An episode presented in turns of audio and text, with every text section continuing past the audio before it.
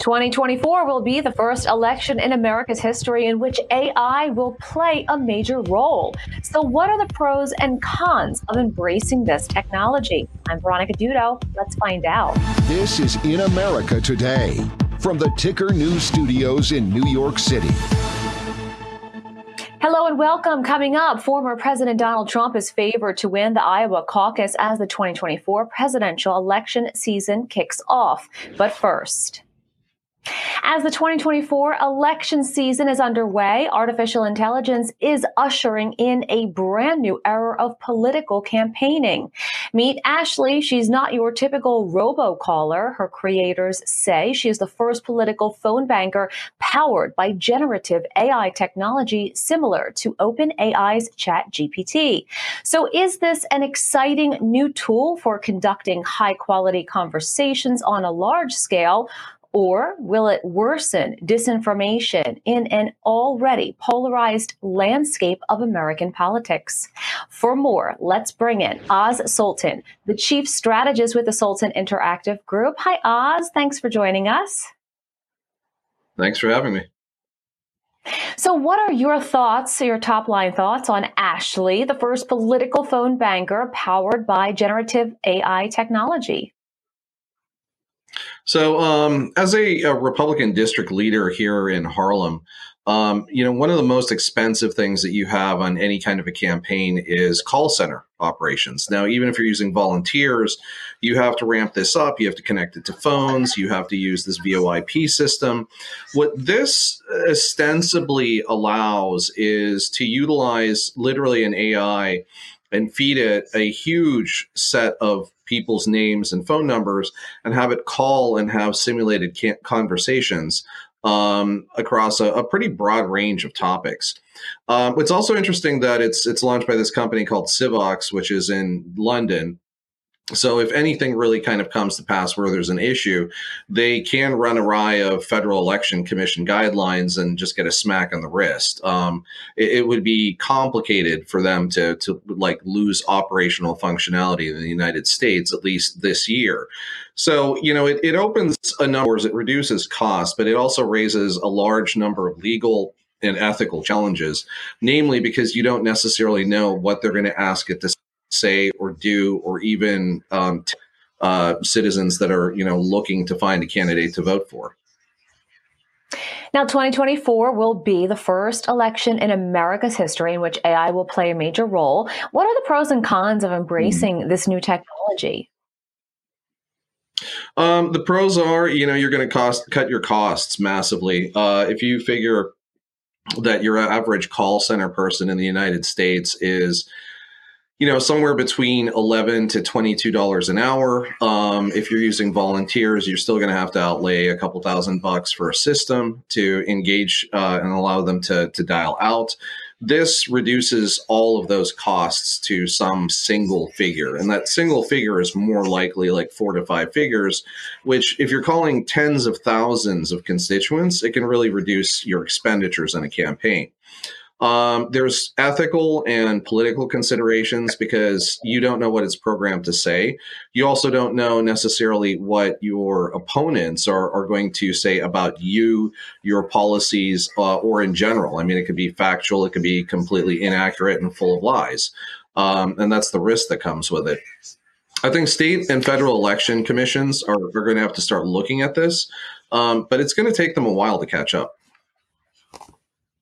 So we hear that quite a lot, you know, when we are having some of these discussions. So as you mentioned, let's dig in a little bit more. Candidates are now using this technology to engage with voters in ways that are increasingly difficult to track. So how concerning is this?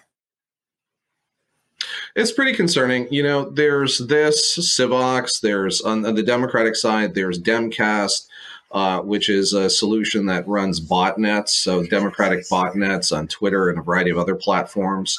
On the Republican side, there's a company called Liberation Technologies.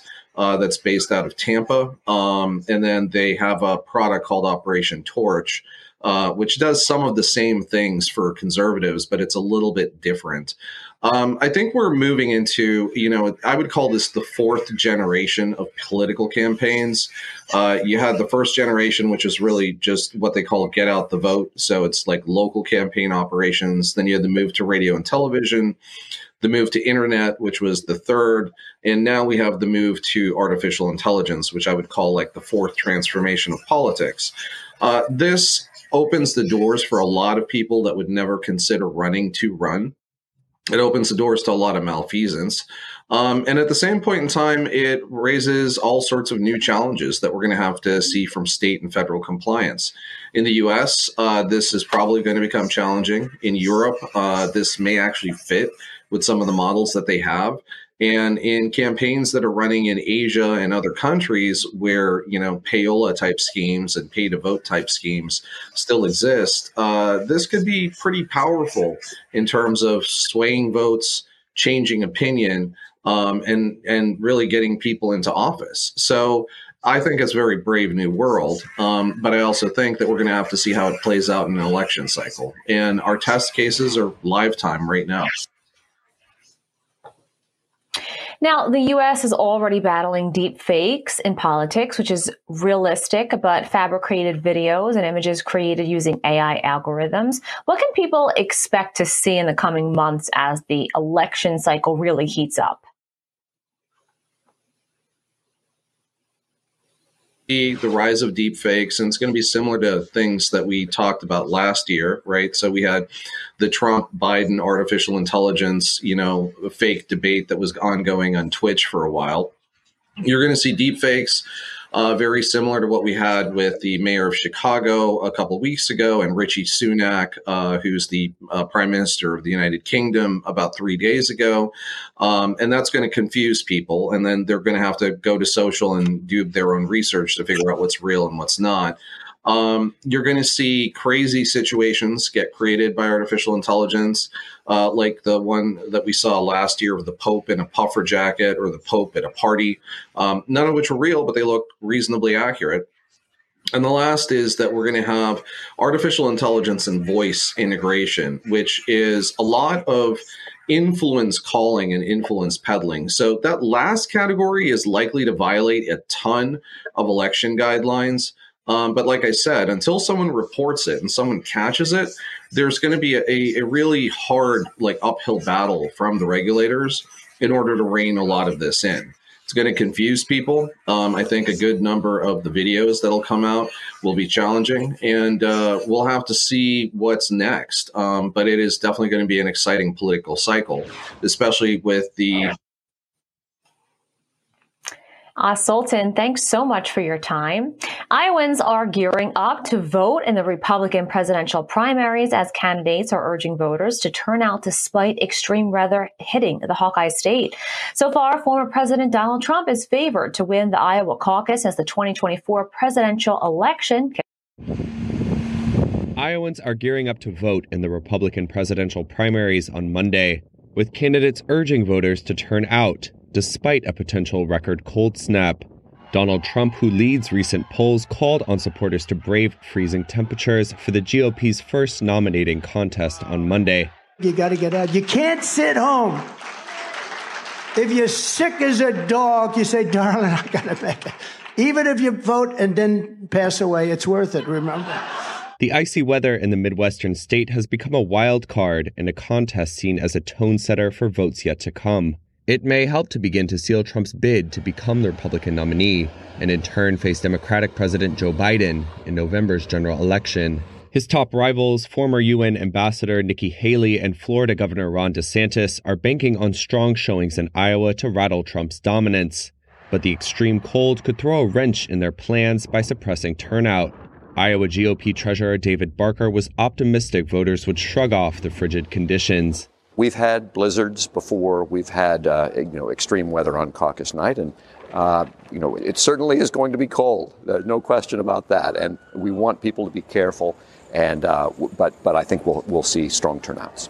A Des Moines Register NBC poll released Saturday found that Trump had the most supporters, saying that they were very enthusiastic about his candidacy, suggesting they may not be deterred by a forecast for the coldest Iowa caucus night ever, minus 20 degrees Fahrenheit. The poll showed Trump with 48% of the support, while DeSantis, who has staked his bid on a strong showing in Iowa, had slipped to third place with 16%.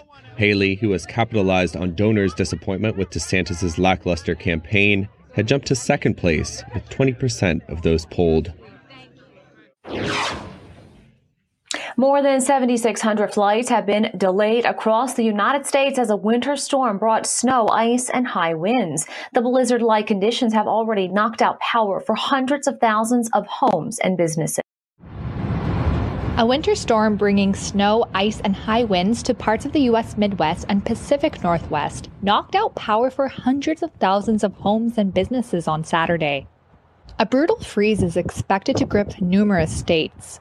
The National Weather Service said the storm will bring blizzard conditions to the Midwest, while dangerous and frigid temperatures are expected across the Rockies and Plains. In Iowa, residents began to clear roads in sub zero temperatures on Saturday after a blizzard dumped as much as 15 inches of snow across the state as it gears up for Monday's caucus the first of the state by state contests in which parties pick their nominees for November's presidential election.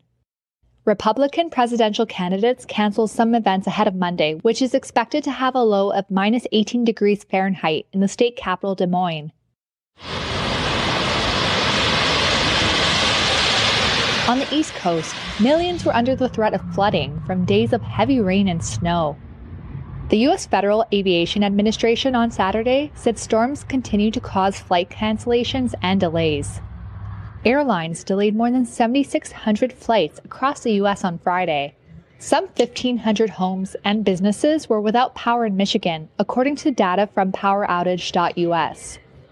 Power was out for another 200,000 plus customers in Oregon and Wisconsin. Thanks for watching in America Today. I'm Veronica Dudo. For more, head to tickernews.co. Stay with us. More ticker coming up.